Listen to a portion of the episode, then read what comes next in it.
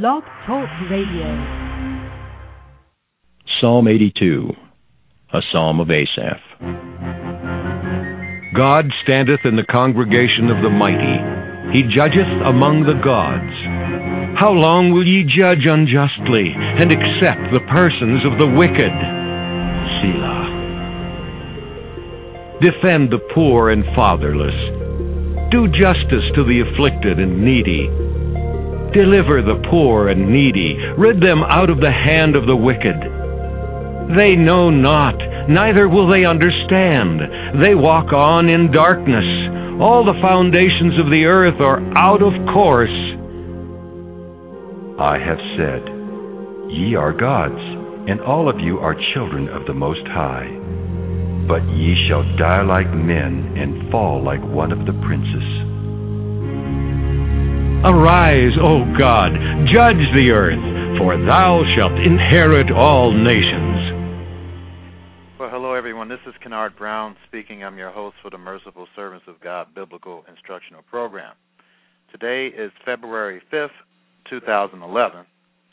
If you would like me to create a Bible study addressing a desired topic of yours, then simply email me at kennard@mercifulservantsofgod.com. That's Kennard, K as in kite, E, two N's as in Nancy, A-R-D, at merciful, M as in mother, E-R-C-I-F as in Frank, U as in underdog, L-S-E-R-V as in Valentine, A-N-T-S-O-F-G-O-D.com.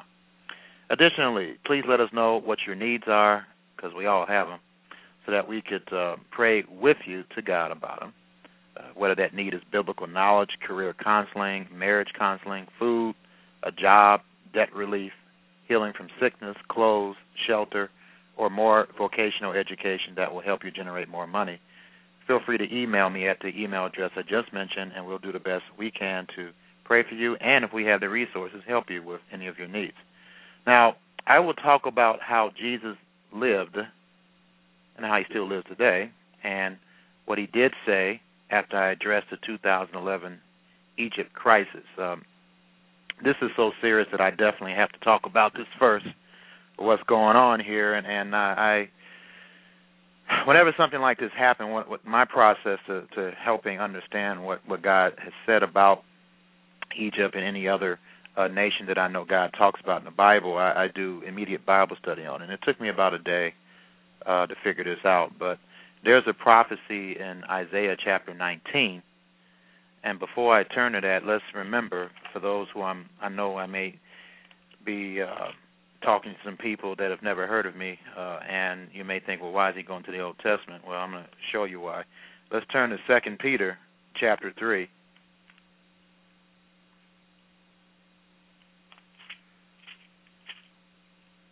1. And I'm going to read this in the which version is this? I got so many of them here. The ESV version, English Standard Version. 2 Peter chapter 3, starting in verse 1. And this is from Peter, one of the leaders of the first century Jewish church. 2 Peter chapter 3, verse 1. This is now the second letter that I am writing to you, beloved. In both of them I am stirring up your sincere mind by way of reminder. And this is the way the first century church thought, folks, that you should remember the predictions of the holy prophets and the commandment of the Lord and Savior through your apostles. Okay? So we are to remember the predictions of the holy prophets and also the commandment of the Lord and Savior through your apostles. Those are the two things we need to remember. Now let's follow the first of this commandment, which is remembering the predictions of the holy prophets, in particular what Isaiah, who was one of the major prophets, stated about what's going on right now.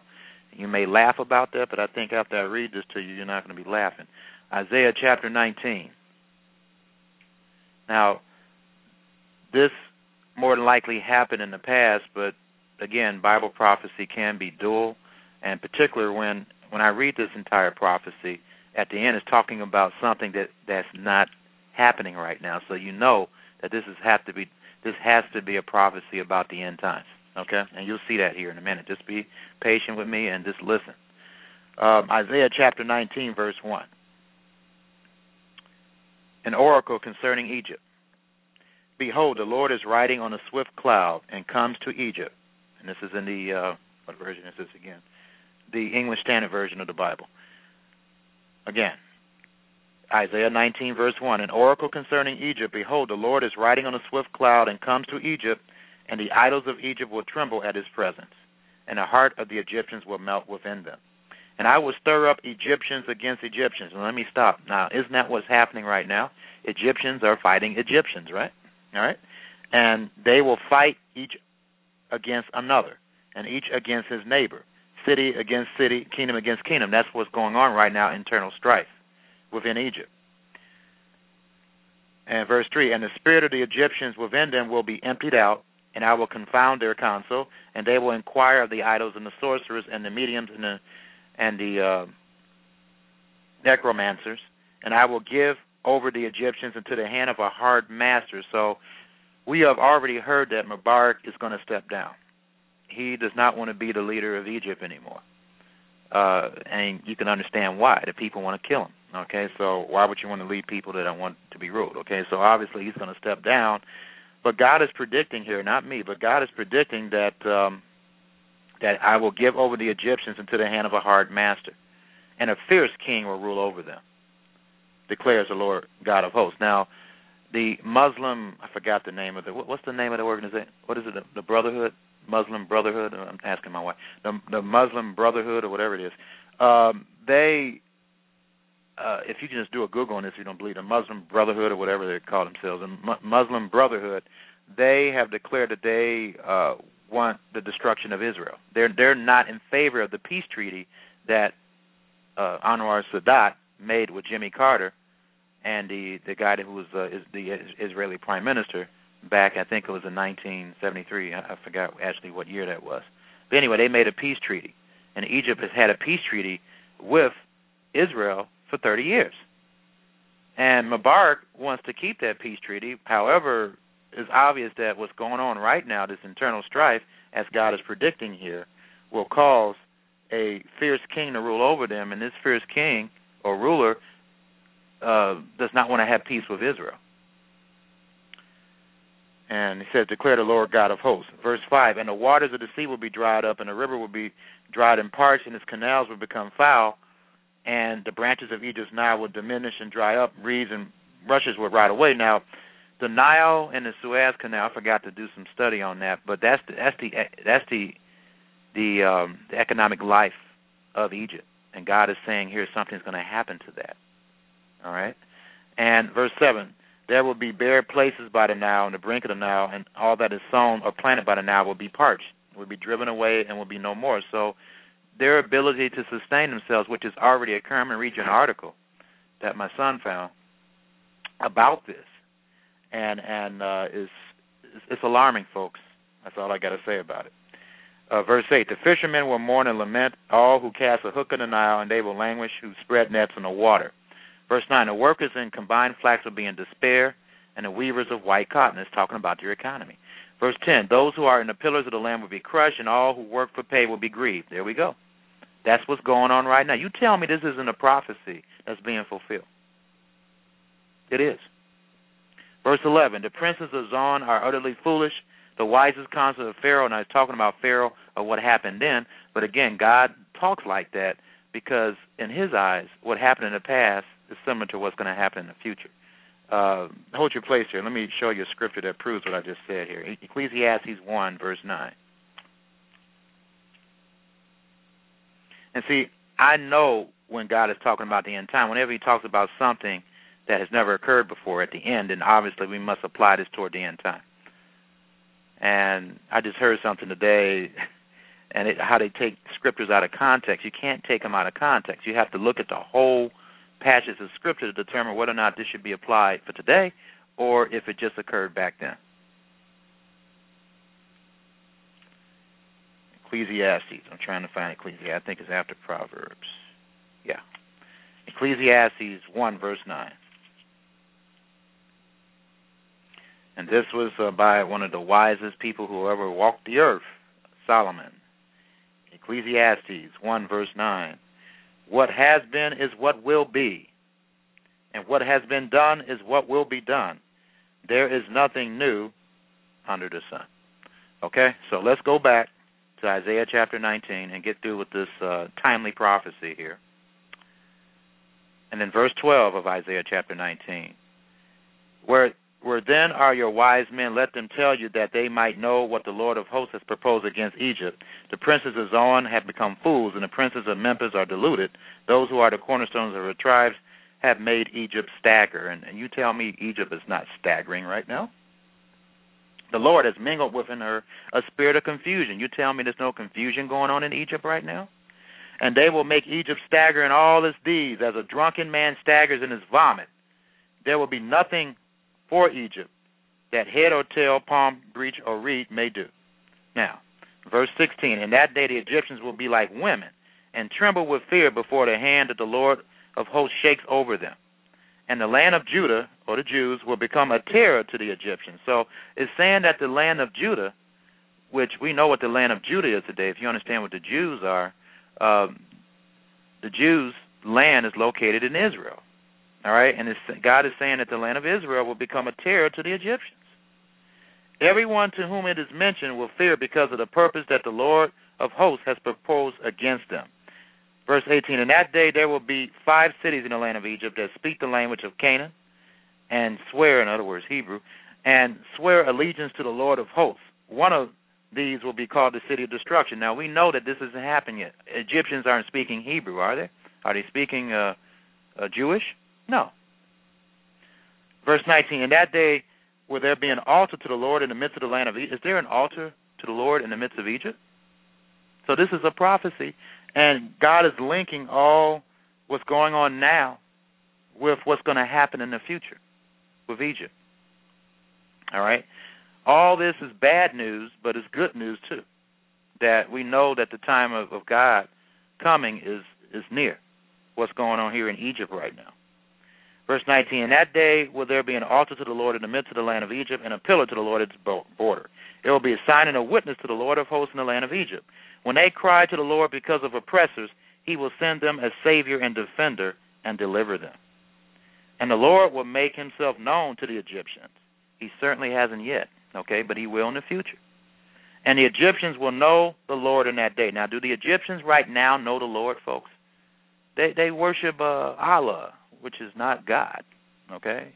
So God is saying that all that monkey business is going to stop, and they're going to know who the real God is in the future, all right? So, and the Lord will make himself known to the Egyptians, and the Egyptians will know the Lord in that day and worship with sacrifice and offering. For those who say there's no sacrifices and offerings, yes, there will be. And that's another Bible study in itself. And they will make vows to the Lord and perform them. And the Lord will strike Egypt, striking and healing, and they will return to the Lord. And he will listen to their pleas for mercy and heal them. So it's good news. The suffering that the Egyptians are going through now is going to lead to them repenting, changing, and getting to know the true God, and worshiping and sacrificing on an altar to the one mighty God. Verse 23, in that day there will be a highway from Egypt to Assyria. Assyria is talking about the area of Assyria. If you take a historical map and look, that region that it's talking about consists of Iraq, Iran, and all the other Arab nations. So what this prophecy is saying is that in that day there will be a highway from Egypt to Assyria, or the area territory of Assyria, which involves Iran and Iraq. And Assyria will come into Egypt, and Egypt into Assyria, and the Egyptians will worship with the Assyrians. So this is saying that all the Arabs, the ones that want to obey God, will start obeying God in the future. Now, is that occurring, folks? Of course not, okay? Verse 24, in that day Israel will be the third with Egypt and Assyria. Oh, wait a minute. Now it's saying that Israel is going to be at peace with not only Egypt, but Assyria, all the rest of the Arabs. Now, come on, folks. Let's use a little common sense. Scratch your head. Is that right now in force? Is Israel at peace with all the Arabs? Of course not. Okay. Verse 24, in that day Israel will be the third with Egypt and Assyria, a blessing in the midst of the earth. A blessing in the midst of the earth? Whom the Lord of hosts has blessed, saying, blessed be Egypt, my people, Come on, folks. This is a future prophecy. And Assyria, the work of my hands, and Israel, my inheritance. Now, even the people in the commentaries get it right here. It says, Isaiah 19, verse 23, the Egyptians will worship with the Assyrians, a remarkable change, and two of Israel's worst enemies. They, too, will worship the one true God, the whole world represented by Egypt and Assyria. At either end of Israel's historical landscape unites in worship. And, yes, it does represent the entire world, those two, but specifically is talking about Egypt and then Assyria, those people that live in the land of Assyria. If you take a map, most of the people that live in those particular areas now are Arabs. Okay? So, and this is a remarkable prophecy, but the thing that I think is very significant is that what's going on in Egypt right now is going to lead to God coming back. So I can confidently say we don't have that much time. God doesn't come down to Kennard. We have to 2015. I'm not going to be a fool and say that, but I know definitely that we don't have a lot of time left. Okay, and this situation in Egypt is going to play its role according to what the prophet Isaiah stated. All right, so that's something that I know for sure. Now, the specifics and details, don't ask me. Ask some other soothsayer. I'm not a soothsayer, but understand, ask somebody else who maybe God has given specific details. He hasn't given it to me. All he's given me is the ability to understand the prophetic scriptures. But I think this is good enough for anyone to understand what's going on in Egypt right now. So, and then also, here's another wonderful prophecy involving Egypt that I really didn't understand. And then Paul is right when he says that prophecy, it takes a while to understand it, and that's why Christ states that you must watch. You got to watch world events to truly understand the prophecies, because I didn't understand the role of Egypt until now, But anyway, Isaiah chapter 11, which is a popular scripture for Jews and also for Christians as well. And I'm going to read this whole thing because the Messiah is really involved in Egypt and Israel. And you're going to see that here. Isaiah 11, verse 1, there shall come forth a shoot from the stump of Jesse, and a branch from his root shall bear fruit. And the Spirit of the Lord, shall rest upon him, the Spirit of wisdom and understanding, the Spirit of counsel and might, the Spirit of knowledge and the fear of the Lord, and his delight shall be in the fear of the Lord. He shall not judge by what his eyes see, or decide disputes by what his ears hear. And that's pretty interesting, to say that he will not judge by what his eyes see, or decide disputes by what his ears hear. So he's going to supernaturally do it. And that's something the Jews don't get there. I mean, that one verse proves that the Messiah has divine attributes. But anyway, verse 4, but with righteousness he shall judge the poor, and decide with equity for the meek of the earth, not all Jews, but most of them. And he shall strike the earth with the rod of his mouth, and with the breath of his lips he shall kill the wicked. So this is showing that the Messiah is not going to be playing games with folks when he comes back. Jesus, you can play games with him now, but when he comes back, he's going to come as a lion. Matter of fact, he's called the Lion of Judah. Okay, and I don't know. I've seen lions get angry, and I see what they do when they get angry, and this is going to be the same with him, because he's put up with this stuff for thousands of years, and he's not going to put up with people disobeying him. And it states right here, he's going to strike the earth with the rod of his mouth, and with the breath of his lip he shall kill the wicked, literally. Verse 5, righteousness shall be the belt of his waist, and faithfulness the belt of his loins. The wolf shall dwell with the lamb. Now, we know that's not happening, folks. No wolf is going to be dwelling with a lamb. And the leopard shall lie down with the young goat. That's why he stated that, because he's trying to explain to you and to me the tremendous difference is going to be when he's on the earth and bringing peace upon the earth. So much so that's going to affect the nature of animals. And the calf and the lion and the fattened calf together, and a little child shall lead them. Incredible. The cow and the bear shall graze, and their young shall lie down together, and the lion shall eat straw like the ox. The nursing child shall play over the hole of the cobra. So the cobra is going to be made into a little pet. And the winged child shall put his hand on the adder's den. They shall not hurt or destroy in all my holy mountain, which is in Jerusalem. For the earth shall be full of the knowledge of the Lord as the waters cover the sea. Now, let's stop there for a minute. Let's analyze this scripture. God states that the earth shall be full of the knowledge of the Lord as the waters cover the sea, and he's saying because of that, they shall not hurt or destroy in all my holy mountain. So that verse proves that there's something wrong with the world, and it also proves that we don't have, the whole earth is not full of the knowledge of the Lord, as some false ministers claim. They state that the gospel's been preached around the world. Well, if that's the case, then why don't we have peace? Okay, that's another Bible study. But anyway, verse 10, in that day the root of Jesse, who shall stand as a signal for the peoples, of him shall the nations inquire, and his resting place shall be glorious. In that day the Lord will extend his hand yet a second time, to recover the remnant that remains of his people from Assyria, the territory of the Arabs again today, from Egypt, from Pathros, from Cush, from Elam, from Shinar, Hamath, and the coastlands of the sea, all in the area of the Arabs today, practically. Verse 12, he will raise a signal for the nations. He will assemble the banished of Israel and gather the dispersed of Judah from the four corners of the earth. Now, let me explain this. I have to do this almost every week, okay? There are 12 tribes of Israel, folks. It's in Genesis chapter 49. The Israel that most people identify with today is the Jews. Okay, now, the Jews consist of the tribe of Judah. They are only one of the 12 tribes of Israel. And, of course, you're going to say, well, where are the other tribes? Well, all the other tribes were lost, but they are found to those who know the truth, like myself and a few others, and in particular, Yair Davidi. Go to his website, www.bsandboyritam.org, to find the truth about that.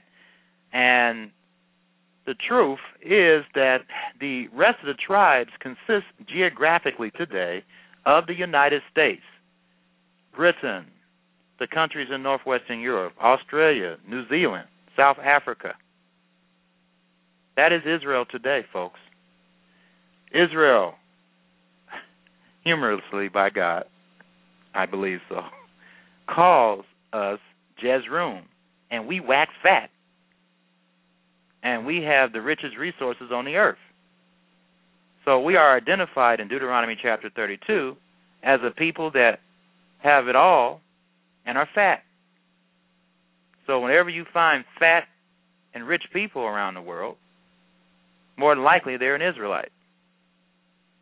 All right? So that is the truth. Now, I haven't heard anybody preach that, but it's right in the Bible for anyone to see. Let's turn to it, Deuteronomy chapter 32. And it's in the Torah. It's in the first 5 books of the Bible.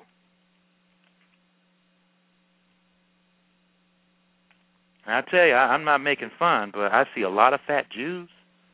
I see a lot of fat Americans. I see a lot of fat Britons. I see a lot of fat New Zealanders, Australians. And right now, Australia, I forgot to mention, they had one of the worst hurricanes ever in the history of Australia. Matter of fact, they had the worst. The size of Italy hit them. And no one's been talking about that, of course, but that's very significant. I just thought I would mention that. So, in Deuteronomy chapter 32, verse 15, but Jezreel grew fat and kicked. Well, and before I talk about the fatness here, Deuteronomy chapter 32 and verse 13. Now, he's telling us the financial resources that we have, and he calls us in this context Jacob.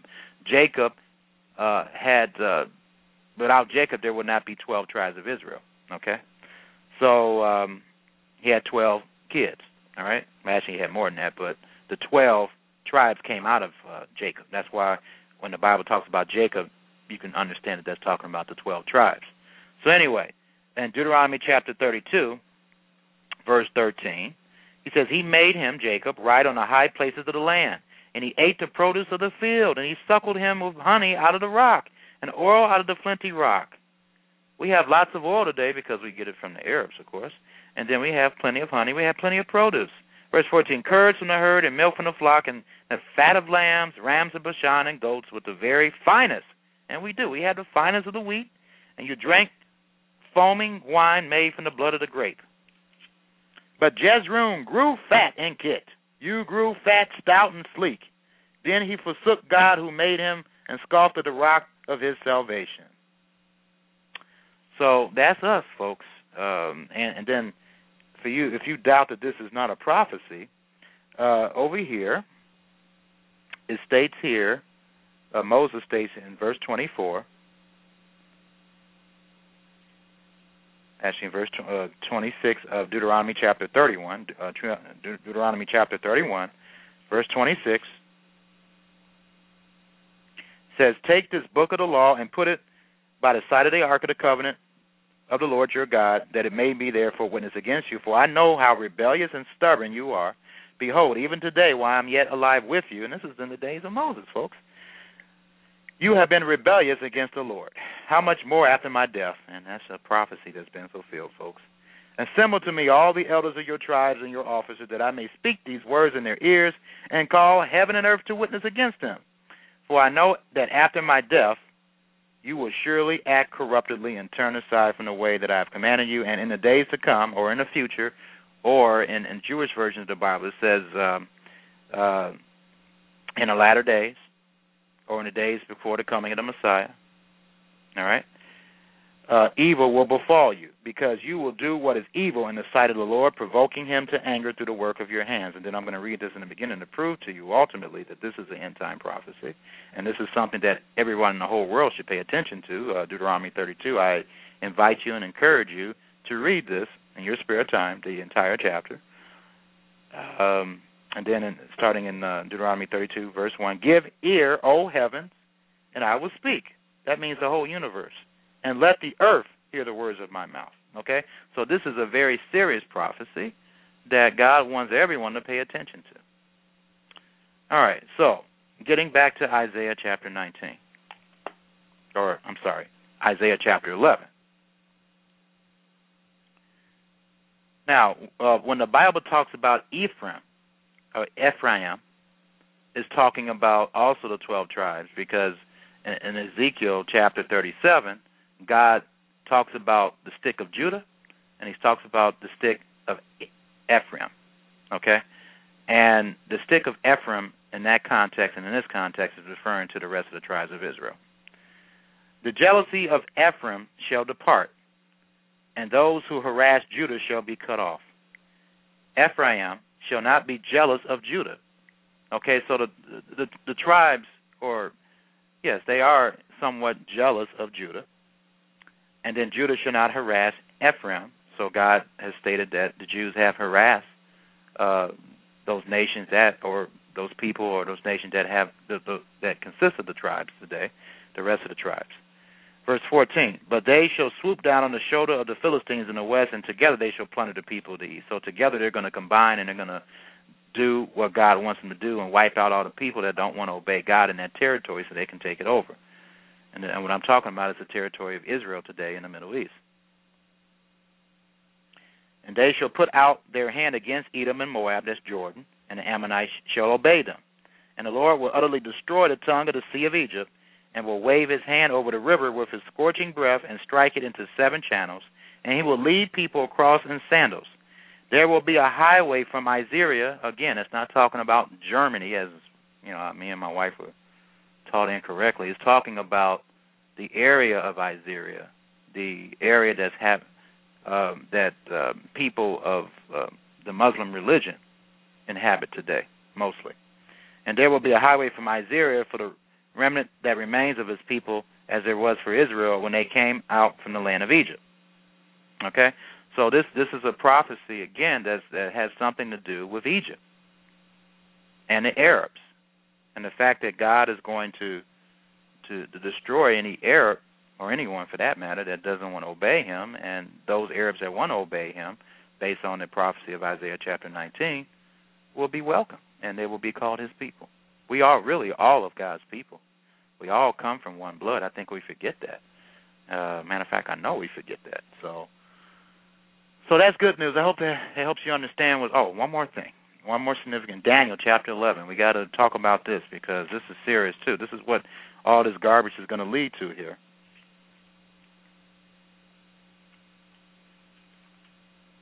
Daniel chapter 11. And there's other prophecies, but a lot of them is already happened. And yes, there are some elements that are dual, but it's going to take some real extensive Bible study to talk about those things. So that's the reason why I'm going to the simple ones that you guys can really see. That really reveals to us that this guy has to be an end-time prophecy. Like this one, Daniel chapter 11, verse 40. When you see this phrase, you know that it is time for the end time, the time we're living in today. Daniel 11, verse 40, at the time of the end, the king of the south. Now, who's the king of the south? People had their theories, Iran, all that. Well, the king of the south, if you look historically, is the Ptolemaic Empire. I looked at the dictionary to make sure I pronounced this right. I forgot, so I'm just going to spell it out, okay? Because I don't use this word too often, all right? And also the Seleucid Empire, okay? So that was the king of the north, and I'm looking at my historical map here, and the Seleucid Empire is the area of where most Arabs live today. And I see the Euphrates River, and the Euphrates River goes through Iraq today. And then you have Iran in this territory. This whole territory is basically, in most cases, Muslim. And then, of course, the area of Egypt is the Ptolemaic Empire, okay? So that's what we're talking about here. We're talking about two different battles between Arabs, all right? And when you understand the Bible prophecies as well, the king of Rome took over back then those two areas, and that's what's going to happen again. The person that's talked about here, which many people correctly identify as the Anti-Messiah, is going to take over the whole region. It's going to take over the whole region. And verse 40, at the time of the end, the king of the south shall attack him, but the king of the north shall rush upon him like a whirlwind, with chariots and horsemen, and with many ships, and he shall come into countries. Some people interpret this as both the king of the north and the king of the south attacking the Anti-Messiah. Some people interpret this as the king of the north and the king of the south attacking each other. It's kind of hard to figure out what it is, so I'm just giving both those options. But I think the main understanding of this is that there's going to be a war, a major war that's going to involve Arabs, okay? And says, but the king of the north shall rush upon him like a whirlwind with chariots and horsemen and with many ships, and he shall come into the countries and shall overflow and pass through. He shall come into the glorious land. Now, we know what the glorious land is, Jerusalem, okay, the land of Israel today. And tens of thousands shall fall, but these shall be delivered out of his hand, Edom and Moab, that's the Jordan area, and the main part of the Ammonites. He shall stretch out his hand against the countries, and the land of Egypt shall not escape. So here we go with Egypt being a significant part of Bible prophecy again. He shall become ruler of the treasures of gold and of silver and all the precious things of Egypt. So whoever this next, whoever the Anti-Messiah is, the Anti-Messiah is going to control all the treasures of gold and silver and all the precious things of Egypt. So he's going to get a hold of Egypt. He's going to get a hold of Egypt. And the Libyans and the Cushites shall follow in his train. So in Libya and the Cushites, which is talking about Ethiopia, they're also going to be taken into captivity. But news from the east and in the north, east and north of Jerusalem, which is Russia and China, and he shall go out with great fury to destroy and devour many to destruction. And he shall pitch his tents between the sea and the glorious holy mountain. So the Anti-Messiah's headquarters is going to be in Jerusalem, yet he shall come to his end with none to help him. And that's another Bible study in itself. And then verse 1, to help you understand, this is talking about the end time. At that time, at what time? The time all this stuff is going on, shall Michael, the great prince, who has charge of your people, shall rise, and there shall be a time of trouble such as never has been since there was a nation till that time. Okay? So we know that this is an end-time prophecy, and we know that Egypt is involved in it. You must, if you believe in God at all, you better start paying attention to what's going on in the Middle East, folks. Because what's going to happen is God has predicted that, well, we already know, Mubarak is not going to be a ruler of Egypt soon. So that prophecy has already been fulfilled. There's going to be someone else that's going to be the ruler of Egypt, and God indicates that this person is not going to be as nice as Mubarak. And I understand that the people of Egypt are suffering right now, but they're going to really be suffering when this new leader gets in, things may go well for a while, but, you know, eventually this leader is going to show his true colors. And they're going to go through a whole lot worse than what they're going through right now. And then I wanted to read this article real quickly here that my son pulled up. It says, Egypt turmoil threatens the United States economy. And this is by Fox News. You can Google this. Egypt turmoil threatens the U.S. economy. It says, the forecast for U.S. job losses in the next year from IHS Global Insight, if oil prices increase by only $11 a barrel as a result of the Mideast crisis, 270,000 jobs will be lost just by an increase of only $11. Rising prices for food and fuel help drive, and this article is by Chris Steyerwalt. I must be careful to give proper credit here. Rising prices for food and fuel help drive the uprisings racking the Middle East. Now those uprisings are pushing prices higher still and threatening America's economic recovery. Prices have been on the rise for months around the world as increased demand following a long recession, especially driven by economic booms in China and India, squeeze valuable resources. Massive increases in the cost of staples meaning things that we need, common things like flour and cooking fuel, help stoke popular anger in the poor countries in the Middle East and could do the same elsewhere. Note well that the Chi-coms are heavily censoring the news on the Arab uprising lest their inflation-strained subjects get any funny ideas. In the U.S., increased competition and rising domestic demand augmented by regulatory crackdown in the energy sector, particularly oil and coal, has driven a still relatively modest increase in food and fuel prices, enough to be a small drag on the recovery but not stifle it. In Europe, though, inflation is already sinking in its fangs. So Europe is, and the media is not really covering this, but Europe is really in bad shape, folks, and it's only going to get worse. Central bankers and heads of state are preparing to jack up interest rates and tighten monetary supplies in an effort to prevent runaway inflation. When President Obama asked his fellow leaders to keep pushing stimulus as he is here, they refused, largely on the grounds they feared inflation. Here, the Federal Reserve has been gushing cheap dollars, what they call the quantitative easing, and what all that is basically is printing money out of thin air. All that's going to do eventually is cause us to go into another Great Depression. It says gushing cheap dollars into the economy for 3 years, and the Obama Democrats have ramped up spending and borrowing to historic highs, all in an effort to stave off what they said would have been another Great Depression.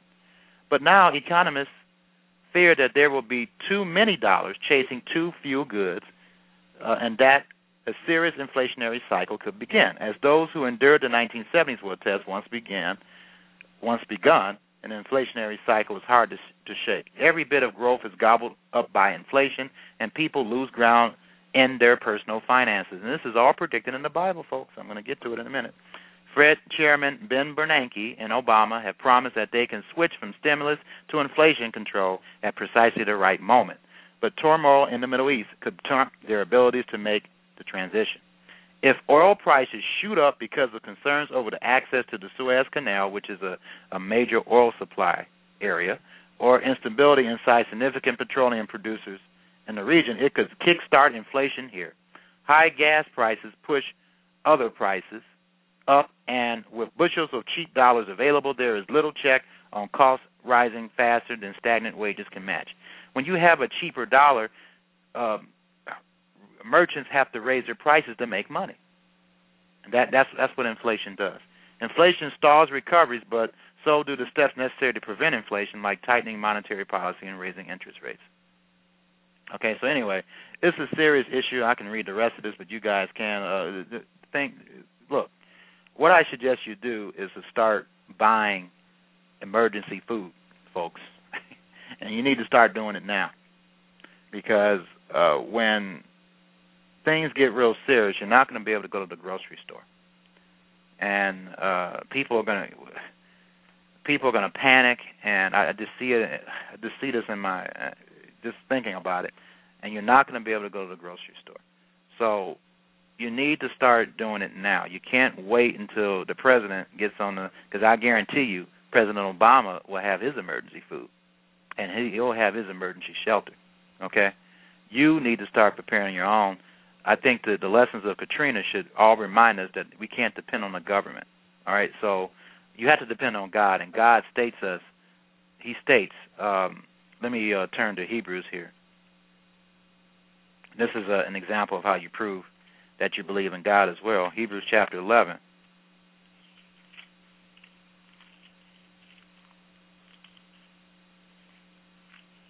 Hebrews chapter 11.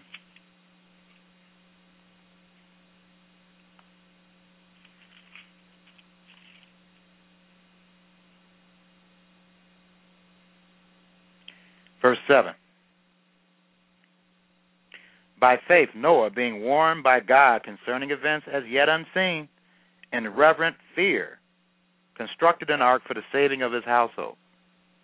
By this, he condemned the world and became an heir of righteousness that comes by faith. So we must all be Noahs, folks, right now, and we better start preparing for to save our household. And, you know, people focus on money so much today, but can you eat money? Can you eat $1? Can you eat a penny or a nickel? No, I mean, that's not going to nourish you, right? So food is the commodity that we need to be focusing on right now, you know, because there's a prophecy in the Bible that says people be throwing their money in the streets. I can understand that now. When there's worldwide famine that he predicted it would be worldwide famine. So if there's worldwide famine, then money is not going to be of value to you anymore. It's not going to be of value anymore. I'm trying to find this key scripture here about preparing yourself here. I'll find it here in a minute. Let's see.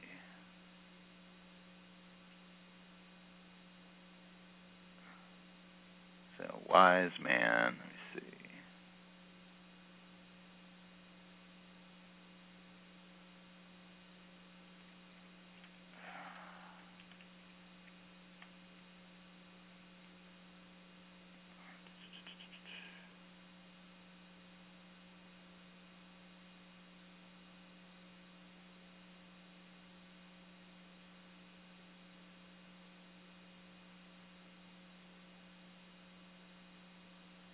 I think it's Proverbs 22.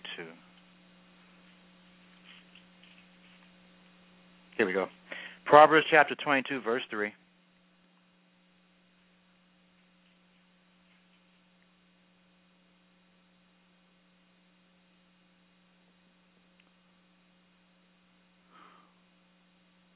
Proverbs 22, verse 3. The prudent sees danger and hides himself. So we all see what's going on in Egypt, folks. God tells us when we see that, we should start to hide ourselves. He says, but the simple go on and suffer for it. So I don't know about you folks. I don't want to suffer because of what I'm seeing. So I'm going to prepare, and I'm going to store as much food as I can. For those who don't know how to do that, please go to this website, www.beprepared.com. That's www.beprepared.com. They made it simple. God's made it simple for you. www.beprepared.com, and get all the emergency stuff that you need, folks. Okay, stop thinking, having faith in Obama and a man. You can't have, believe me, God has shown me over and over again that you cannot have trust and faith in a man. I can't save you. Don't trust me. Just all I'm doing is showing you the Bible, showing you God's words. You have to trust these words. But you don't trust me. I'm just a puny man. I can't do nothing. Okay? So what you have to do is prove what I'm saying is true out of the Bible. That's why I quote out the scriptures. And I encourage you to follow along with me so you understand that I am speaking the truth. And then from there, you trust those words, not me. There's too many ministers out here who want you to trust them. Me, me, me, me, me, me, me. Give me money. Give me money. Give me money. I'm struggling. Oh, I'm sick. Give me money. You know? That's all they're focusing on is themselves. They have pictures. Of them, you know. Look at me, focus on me. It's all about them.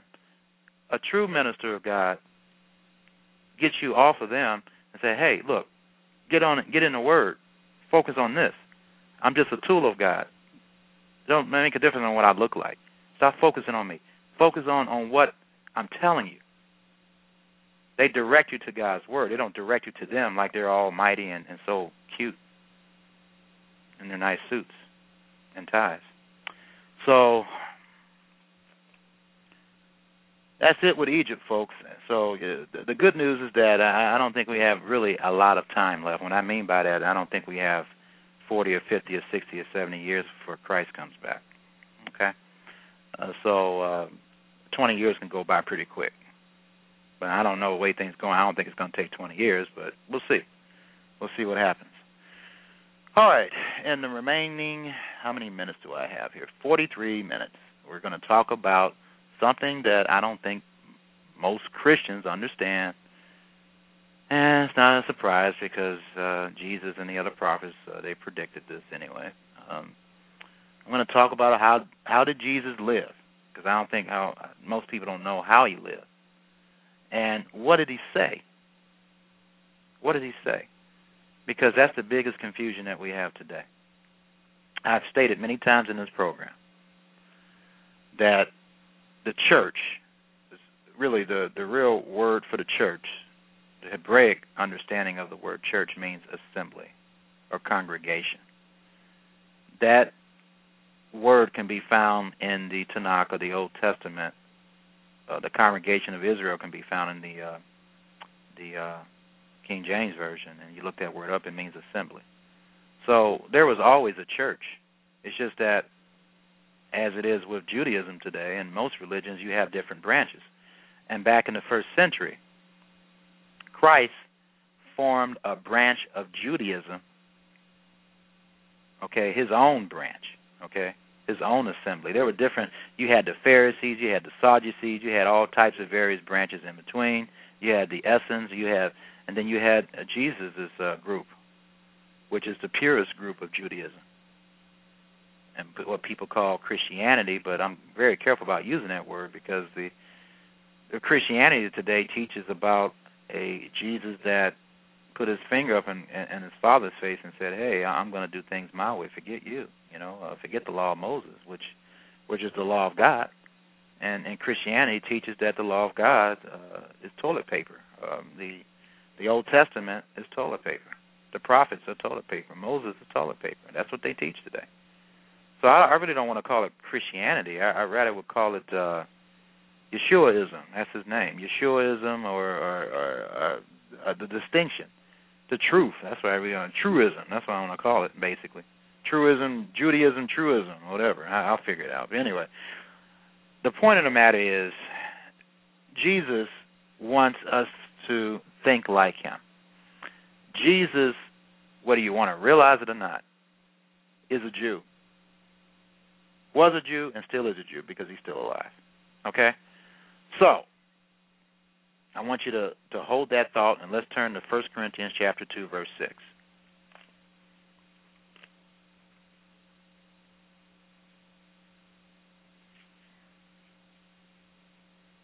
First Corinthians 2, verse 6.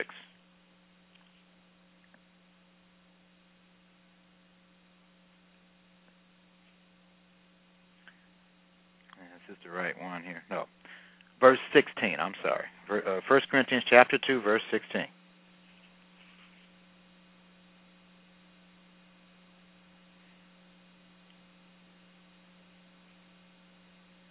It says, for who has understood the mind of the Lord so as to instruct him? But we have the mind of Christ. Okay? Those who are true believers of the Messiah have the Messiah's mind. That mind, folks, is Jewish. Okay? If you need scriptural proof of that, turn to Hebrews 7, verse 14. Hebrews 7, verse 14. I mean, that's basic common sense. I don't think even I don't think even a pope would deny that Jesus was not a Jew, but, some people will try to deny that. Hebrews 7, some people think he was black. Some people think that, if he was black, which is, I don't care what color, he can have been green, all I care, he was a Jew. That's an important thing. He was a Jew. There are black Jews, okay? There is a professor that told my wife, Jewish professor that Jesus was black, and that, you know, that could be true. So I want to look into that. But whether he was black or not, he was a Jew. That's the important thing you need to understand. He was a Jew. Okay, so Hebrews 7, verse 14. For it is evident that our Lord was descended from Judah. Now, I know in the King James Version it says J-U-D-A, right? J-U-D-A, right? But that's another translation of the word Judah, but it should be J-U-D-A-H. So he was descended from Judah, okay? So that's where he is a Jew. So you have biblical proof that your own Bible says that he's a Jew, okay? So let's get the facts.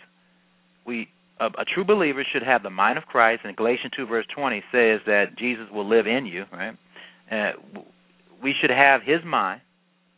In other words, we should think like him. And then Hebrews 7, verse 14 states that he was a Jew.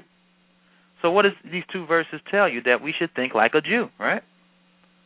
And then Romans chapter 2.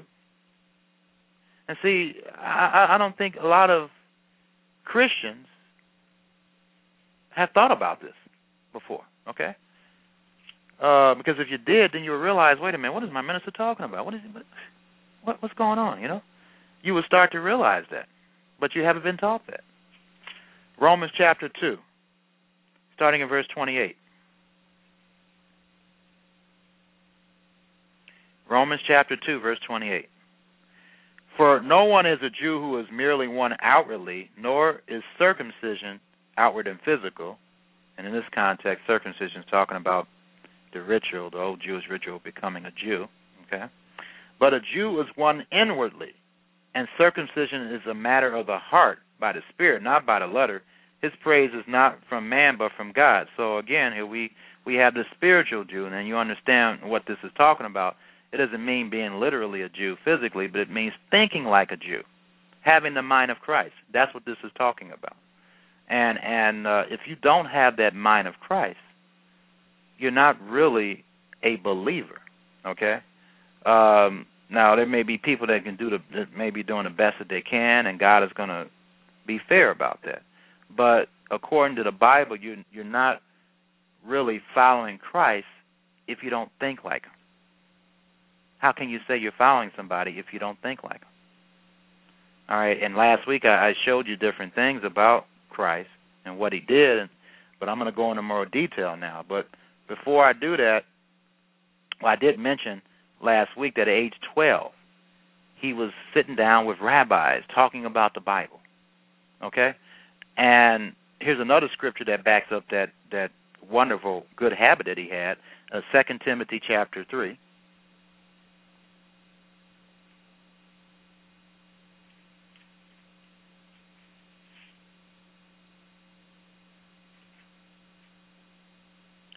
Second Timothy,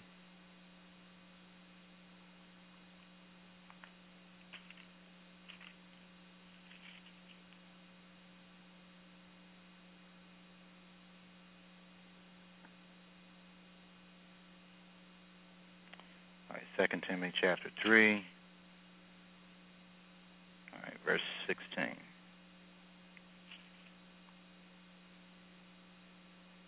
Actually, let's start in verse 14, 2 Timothy chapter 3, verse 14. But as for you, continue in what you have learned and have firmly believed, knowing from whom you learned it, and how from childhood, you have been acquainted with the sacred writings. So this is Paul writing to Timothy, the evangelist. And he was telling him that Timothy, From childhood, Timothy knew the Scriptures, the sacred writings, which are able to make you wise for salvation through faith in Christ Jesus. Now, I want you to understand the Scriptures back then was just the Old Testament or the Tanakh. You know, Jesus didn't think the Tanakh was toilet paper, and neither did Timothy or the rest of his followers, and neither should you. All Scripture is breathed out by God and profitable for teaching. And it's talking about the Old Testament, of course, the New Testament too, but they were, back then, were referring to the Old Testament. All Scripture is breathed out by God and profitable for teaching, for reproof, for correction, and for training in righteousness, that the man of God may be competent, equipped for every good work. Now, this is how Christ thought. How do I know that? Well, 1 Corinthians chapter 11 tells me this. 1 Corinthians chapter 11, verse 1.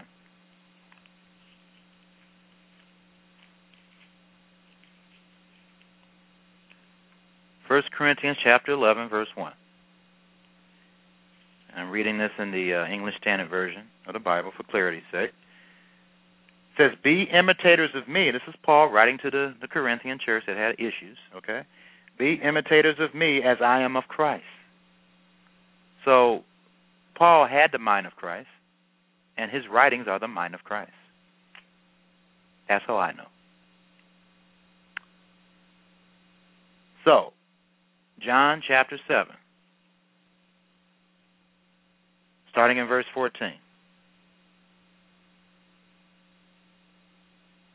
John 7, verse 14.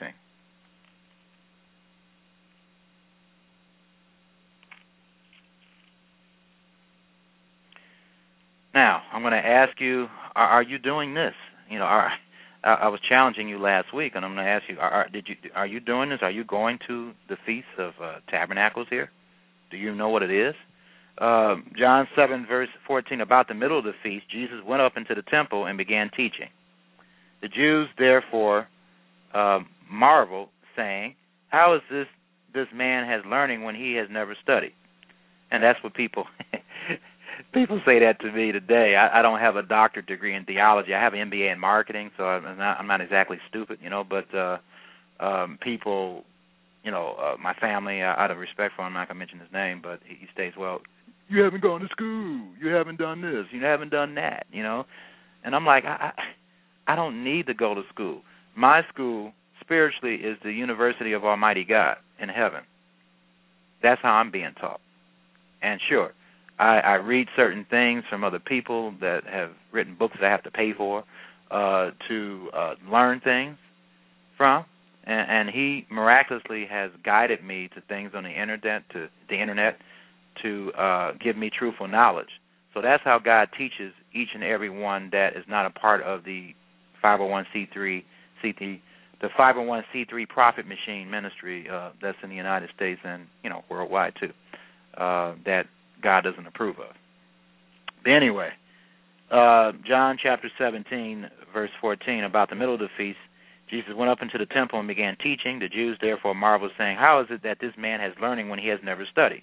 Verse 16, so Jesus answered, my teaching is not mine, but his who sent me, and I can say the same thing, okay? If anyone's will is to do God's will, he will know whether the teaching is from God or whether I am speaking on my own authority. The one who speaks on his own authority seeks his own glory, and I'm not doing it. I'm not seeking my own glory, but these ministers do. But the one who seeks the glory of him who sent him is true, and in him there is no falsehood. Has not Moses given you the law? Yet none of you keep the law. So back then, most of the Jews didn't even keep the law back then, the law of Moses. That's one of the reasons why he came, to show them how to keep it. Why do you seek to kill me? The crowd answered, you have a demon. Now, okay, even Christ was accused of having a demon, which was ridiculous in itself. But, you know, and, you know, people that you wouldn't think of, well, one particular person stated that I had a demon. Not that I'm trying to compare myself with Christ, but Christ said that if any believer follows him, we're going to get persecuted similar to the way he did. Okay. Verse 21 says, Jesus answered him, I did one work and you all marvel at it. Moses gave you circumcision, not that it is from Moses, but from the fathers, and you circumcise a man on the Sabbath. If on the Sabbath a man receives circumcision, so that the law of Moses may not be broken, are you angry with me because on the Sabbath I made a man's whole body well? Do not judge by appearances, but judge with right judgment. You know, they had a problem doing that, judging with right judgment. But I wanted to, here we go. This is the part that I wanted to get here. John 7, verse 1. After this, Jesus went about in Galilee. He would not go about in Judea, which is the West Bank today, because the Jews were seeking to kill him. Now, his own people were seeking to kill him, folks. That's sad, isn't it? You know, I found in life, and this is the way it was in his life and mine too, the people that are closest to you can hurt you the worst. You know, and that's sad, but that's the way. You know, what happened with the people that he slept with?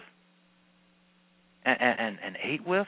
What happened at the time when he was arrested? They all left like little scared sheep. They all betrayed him. That's sad, isn't it? But that's the way it is. Verse 2, now the Jews' Feast of Booths, that's another name for the Feast of Tabernacles, was at hand. So his brother said to him, and I just wanted to get to that part to help you understand that he attended the Feast of Tabernacles. Okay? And he had gone up to the Feast of Tabernacles. Are you doing that? Are you going up to the Feast of Tabernacles? Are you celebrating the Feast of Tabernacles the best you can? Do you even know what it is? If you don't, then you need to understand how Jesus thought, because his thinking, whenever you think, you do what you think. He was thinking about the Feast of Tabernacles, and he went to the Feast of Tabernacles. So you need to find out about it if you don't. And if you want to know about it, just email me. I'll give you some information about the Feast of Tabernacles. John 15, verse 10.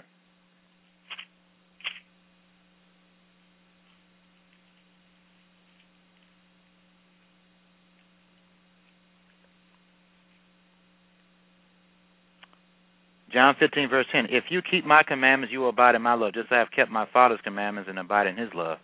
These things I have spoken to you, that my joy may be in you, and that your joy may be full. And a lot of people, they isolate Jesus and say, well, you know, there's two separate commandments, the Jesus' commandments and God's commandments. No, they are one. They are in total agreement. So whatever Jesus' commandments there are, those are the commandments of God, of the Father. So there's no two separate commandments. He only does what the Father tells him to do. Okay? So Matthew 5, verse 17 and 19.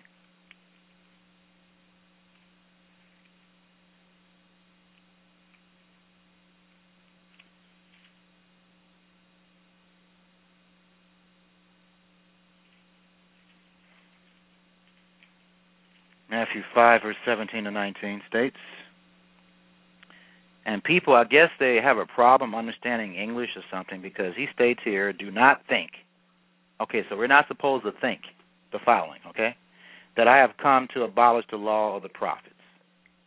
Now, I don't know if you guys realize this or not, but Moses was a prophet, okay? So he said for us not to think that he came to destroy anything that Moses said, okay? I know the easy-to-read version says the law of Moses, which is an excellent translation, okay? But the law of prophets does involve the law of Moses. It says, I have not come to abolish them. So he stated this two times, okay? Two times. But to fulfill them.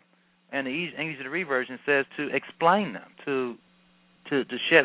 Let's turn to what it says here real quick. Here we go.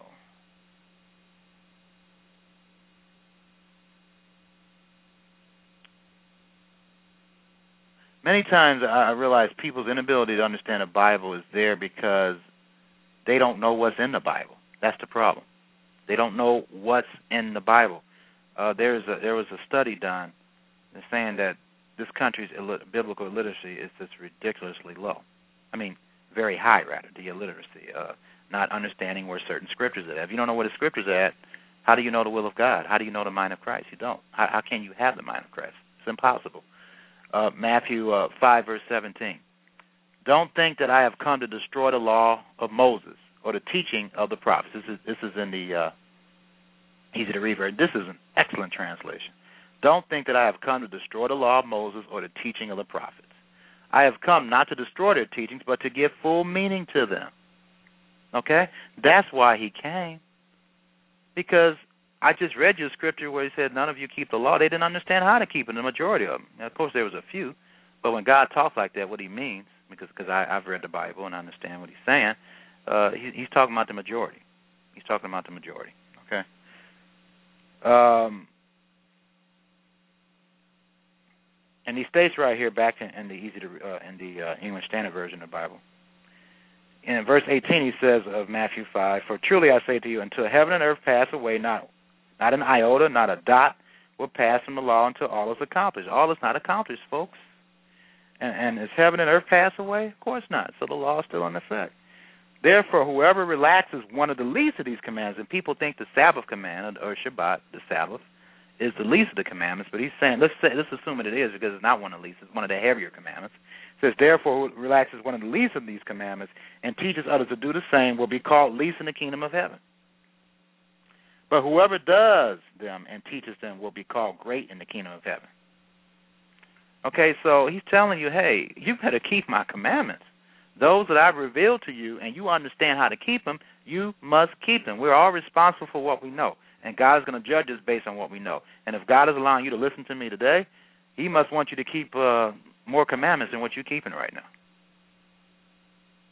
Okay, so let's understand that.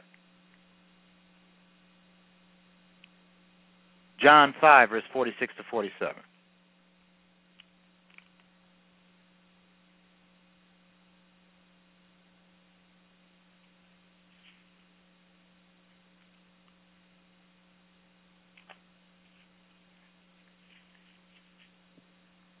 Now, remember, the setting of this, the context of this, he's talking to his own Jewish people. And he's telling them in verse 46, for if you believe Moses, what's Moses? Moses to the Jews is the first 5 books of the Bible called the Tanakh. The Torah. The whole entire Old Testament, Jewishly, is called the Tanakh. Okay? For if you believe Moses, which is the first 5 books of the Bible, Genesis, Exodus, Leviticus, Numbers, and Deuteronomy, you would believe me, for he wrote of me. He wrote of Yeshua. And that's another Bible study in itself. But if you do not believe his writings, as many Christians don't today, I would say the vast majority don't believe all of Moses' writings, particularly the ones where it states the sacrifices and not keeping the Sabbath. What it says to keep the Sabbath, and we say, well, that's been nailed to the cross. But if you do not believe his writings, how will you believe my words? So, okay, this is pretty interesting here. So he's saying that if any of us, whether it's a Jew or Gentile, does not believe all of Moses' writings, how can you believe his words? Okay? You're not going to be able to not only believe his words, but understand what he's talking about, because you don't believe in Moses and what he said. Prime example of it is Matthew 5, verse 17, right? What does he say? He said, do not think I came to destroy the law and the prophets. If you're still struggling with that, it's because you don't believe what Moses wrote. That's an example. There's many other examples. But in order to understand what Jesus said, you must believe what Moses wrote. That's what he's telling you. All right. Luke 16, I love this example. Luke 16, verse 19, because this is a really good example. Let's put it this way. He really, really clarified it here for folks. Luke chapter 16.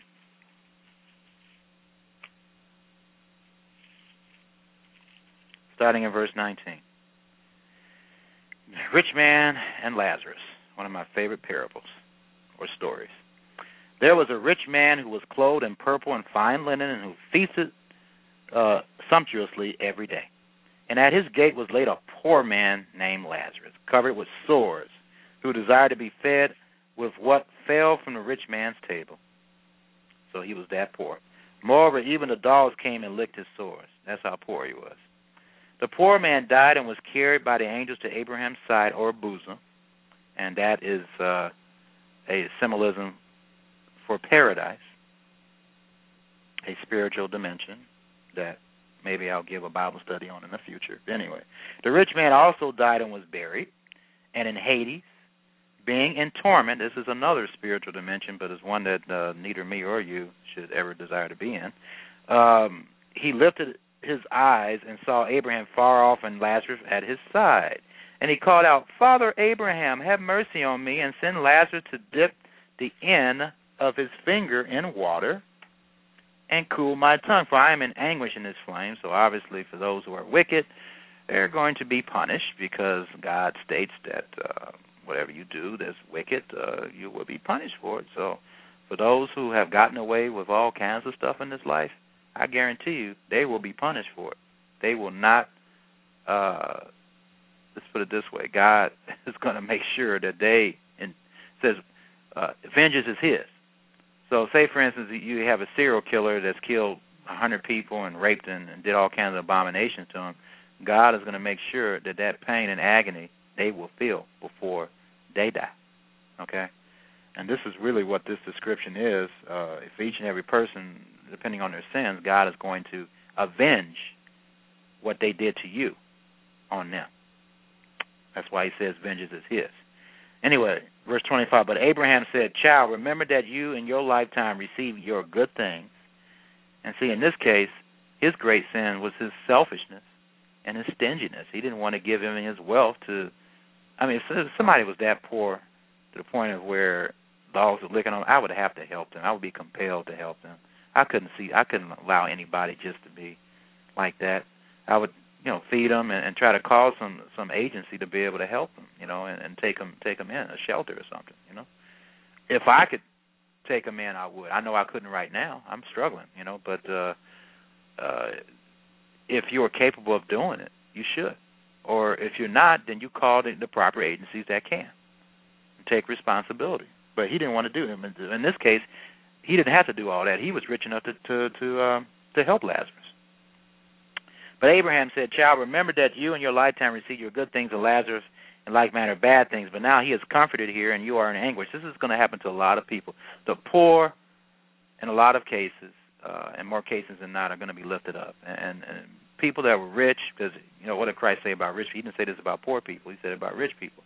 It's easier for a camel to go through an eye of a needle than for them to enter the kingdom of God. So it's going to be very, not impossible, but very difficult for rich people to enter the kingdom, but it's a lot easier, obviously, for poor people to enter the kingdom of God because they don't have nothing. And when you don't have nothing, your tendency is not to have idols, or an idol is anything you put ahead of God.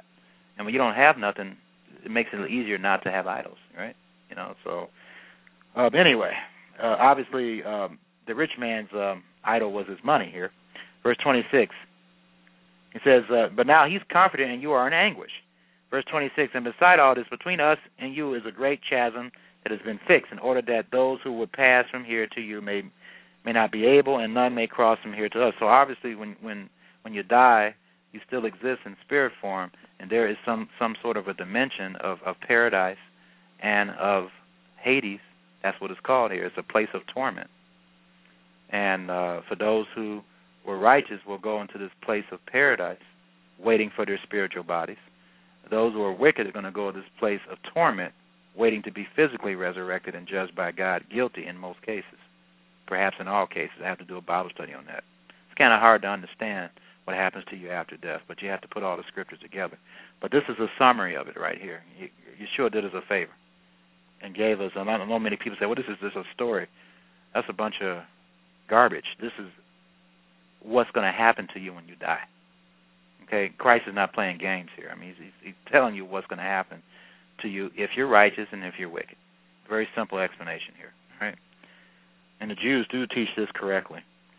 And beside all this, between us and you is a great chasm has been fixed, in order that those who would pass from here to you may not be able, and none may cross from here there to us. Verse 27.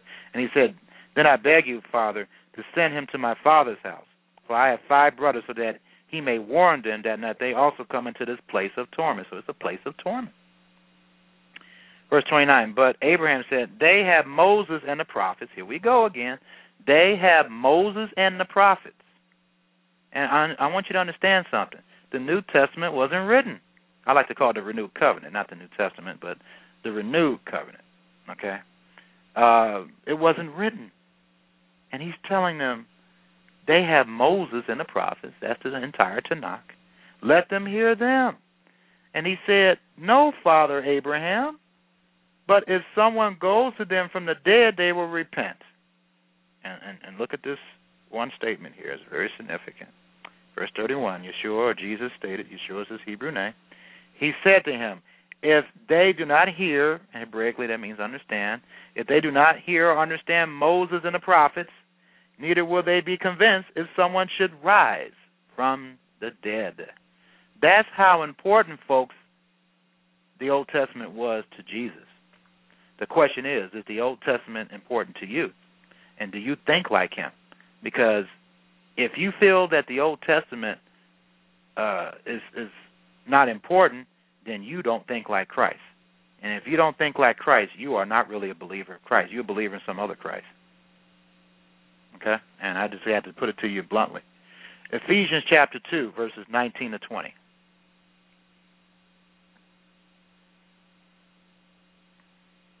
And see, yeah, I want you to understand, that's in the context of hellfire. That's in the context of punishment. So there's no way you can say that's not applying to something today even. All right, Ephesians chapter 2, starting in verse 19 to 20. And then at the end of my program is a prophecy of Malachi, and it talks about those, he tells us to remember the law of Moses, and then those who don't, what happened to them? They're going to be ashes to the soles of the feet. So you can't, and it's kind of like a further description of that prophecy, what I just read to you. But anyway, Ephesians chapter 2, verse 20.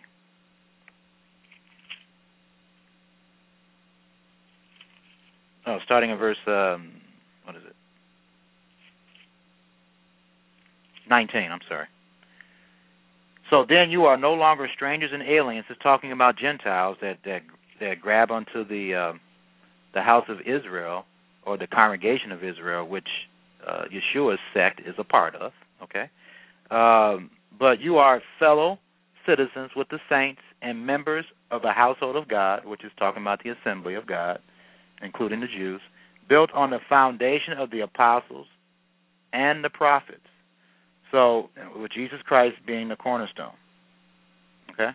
So, the assembly of God, which consists of the Jews, God still considers them his people. They're just blinded right now, but they will, most of them, will understand that Jesus is the Messiah soon. Around approximately 200,000 to 600,000 right now believe that Jesus is the Messiah, Jews.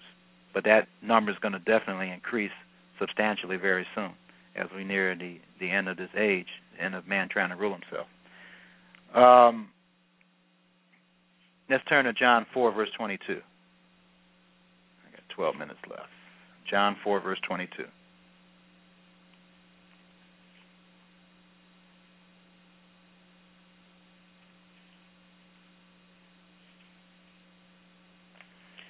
John 4, verse 22. It's one of my favorite scriptures here. It says, you worship what you do not know. We worship. Now, he's saying we because he's talking about him being a Jew, as you're going to see here in a minute. We worship what we know, for salvation is from the Jews. Now, does it say salvation is of Islam, or salvation is of the Catholic Church, the Protestant Church, what we call Christianity today? Which isn't really Christianity, it's just a false version of it. I'm talking about the Christianity that most people believe, the fact that the law of Moses is not the law of God and is nailed to the cross. That's not real Christianity. Let's see, verse 22. You worship what you do not, and this is a prophecy because many people are worshiping what they don't know today. It says, you worship what you do not know. We worship what we know, for salvation is from the Jews. And then he states here, but the hour is coming and is now here when the true worship will worship the Father in spirit and in truth. So I worship him in what is the truth? Psalm 119, verse 142 says the law is truth, or the Torah is truth, okay?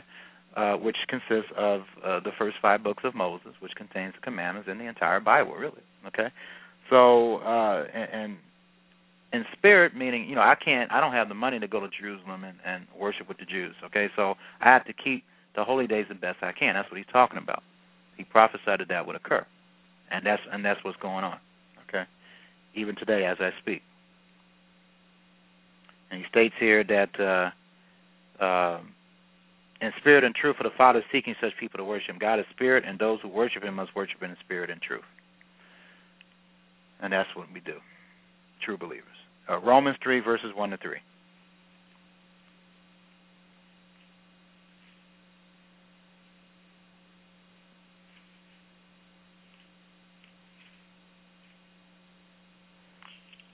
Says, then what advantage has a Jew?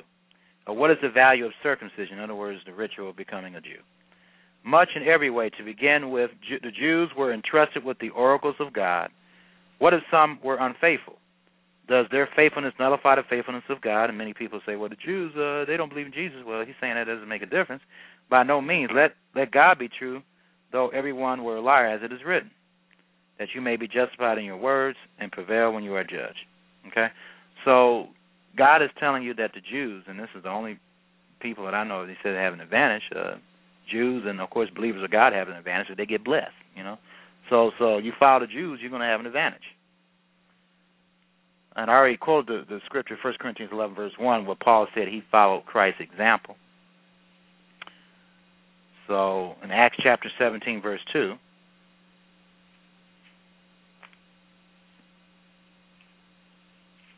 I just want you to understand that he stated that he followed Christ's example. And I want you to understand that Paul, unlike what a lot of false ministers preach today, kept the Sabbath, and he taught other people to keep it as well. Acts 17, verse 2, and Paul went in, as was his custom. Now, I talked last week about Christ. His custom was the same as Paul's. Paul just followed Christ's example. And Paul went in, as was his custom, and on 3 Sabbath days he reasoned with them from the Scriptures. Okay? So Paul did this. That was his regular custom. Every Shabbat, he went in and preached. And people today, false ministers, preach that the Sabbath was done away with, and Paul taught that you don't have to keep the Sabbath. Where is that in the Bible? Show that to me. It's nowhere in the Bible. And if you think it's in the Bible, you don't understand first century church history, and you don't understand the setting and the environment that Paul and Yeshua was in. Because if you did, you would understand that the Sabbath was never done away with. Okay? So, and that's the truth. Matthew chapter 10. Oh, there's a lot of scriptures here. I don't know if I'm going to get to all of them today. In 7 minutes, no way. Matthew chapter 10, verse 38. I have to continue this next week. Matthew chapter 10, verse 38. Jesus said to them, "You do not know what you are asking." Oh, nope. Matthew 10, verse 38, not Mark. Matthew chapter 10.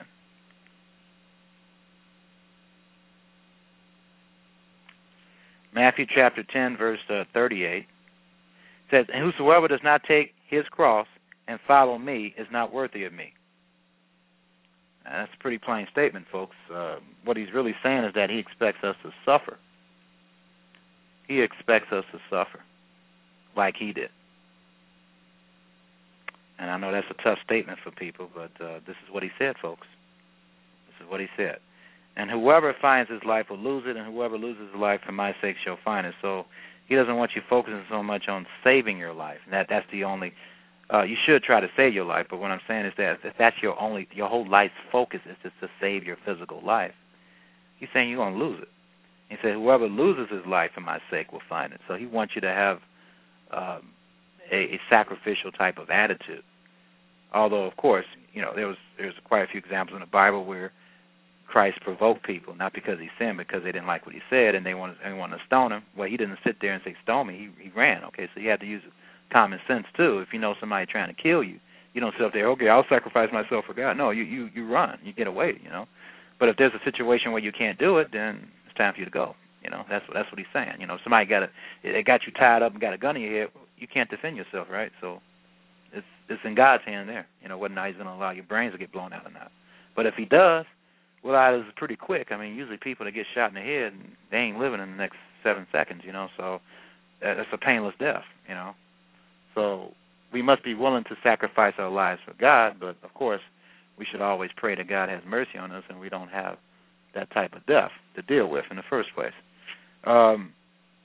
Matthew chapter 10, verse 34, and this is something that most people don't understand. People think that Christ came to bring peace on the earth. Well, ultimately, yes, in the end, but not his first time. Matthew 10, verse 34, "Do not think that I have come to bring peace on the earth." Now, this is a statement from him. I know it may be a shocking statement. That may be a shocking statement by him, but it's in the Bible. "Do not think that I have come to bring peace to the earth. I have not come to bring peace, but a sword." That's what he says.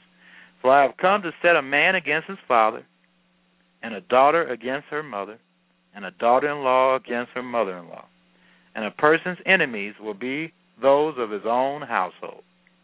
Whoever loves father or mother more than me is not worthy of me, and whoever loves son or daughter more than me is not worthy of me. And this is what Jesus said, folks. I didn't make these words up. It's in your own Bible. Matthew chapter 10, verses 34 to 37. Now, let me ask you this question. Do you love God more than your kids? Do you love God more than your parents? Do you love Jesus more than your parents or your kids? I know I do, but do you? That's a question each and every one of you have to answer, truthfully and honestly. And if you're not, then you're not thinking like him. You're not thinking like him. Matthew 10, verse 22. And he states that those who follow him, this is why I try to explain to my family, well, how come people don't give to you? This is the reason why. Matthew 10, verse 22. I'm not expecting anything from you folks, because it'll be a miracle if you ever did give to me, because I'm preaching the truth. And when people preach the truth, people don't like that. God told the prophet Ezekiel to preach the truth, knowing that they wouldn't listen to him. So Matthew 10, verse 22. You people will only probably listen to what I'm saying when things get so bad, well, you're starving half to death. That's when you start listening. I know that. That's the reason why I continue to do this. This will be on the internet if they don't shut it down. And you'll be able to listen to these messages. Matthew 10, verse 22, and you will be hated by all for my name's sake. Okay? So anybody's thinking, well, if you are a true servant of God, then everybody's going to like you. That's not what he said. He said right here, Matthew 10, verse 22, and you will be hated by all for my name's sake. Now, he's talking about the majority, okay? But the one who endures to the end will be saved. That's what he states.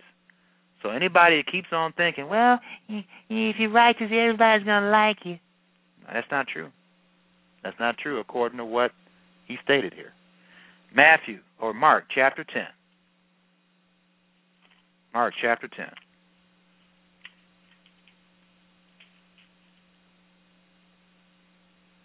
Verse 28.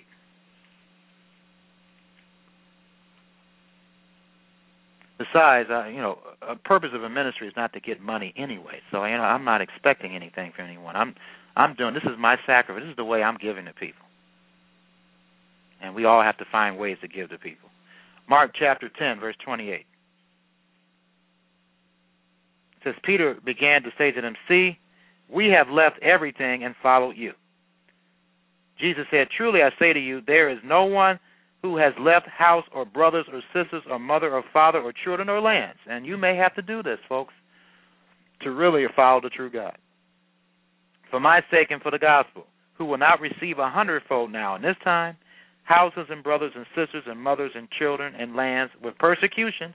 You're going to have problems, and in the age to come, eternal life. But many who are first will be last, and the last first. And that's an example of the rich man and Lazarus. Rich man was really on top, right? But what happened? He became last, right? And then the poor man became more important. Okay? So anyway, I'm going to pick up on this and conclude with this next week. May God bless and keep you. And God willing, I'll be back here next week. Malachi chapter 4.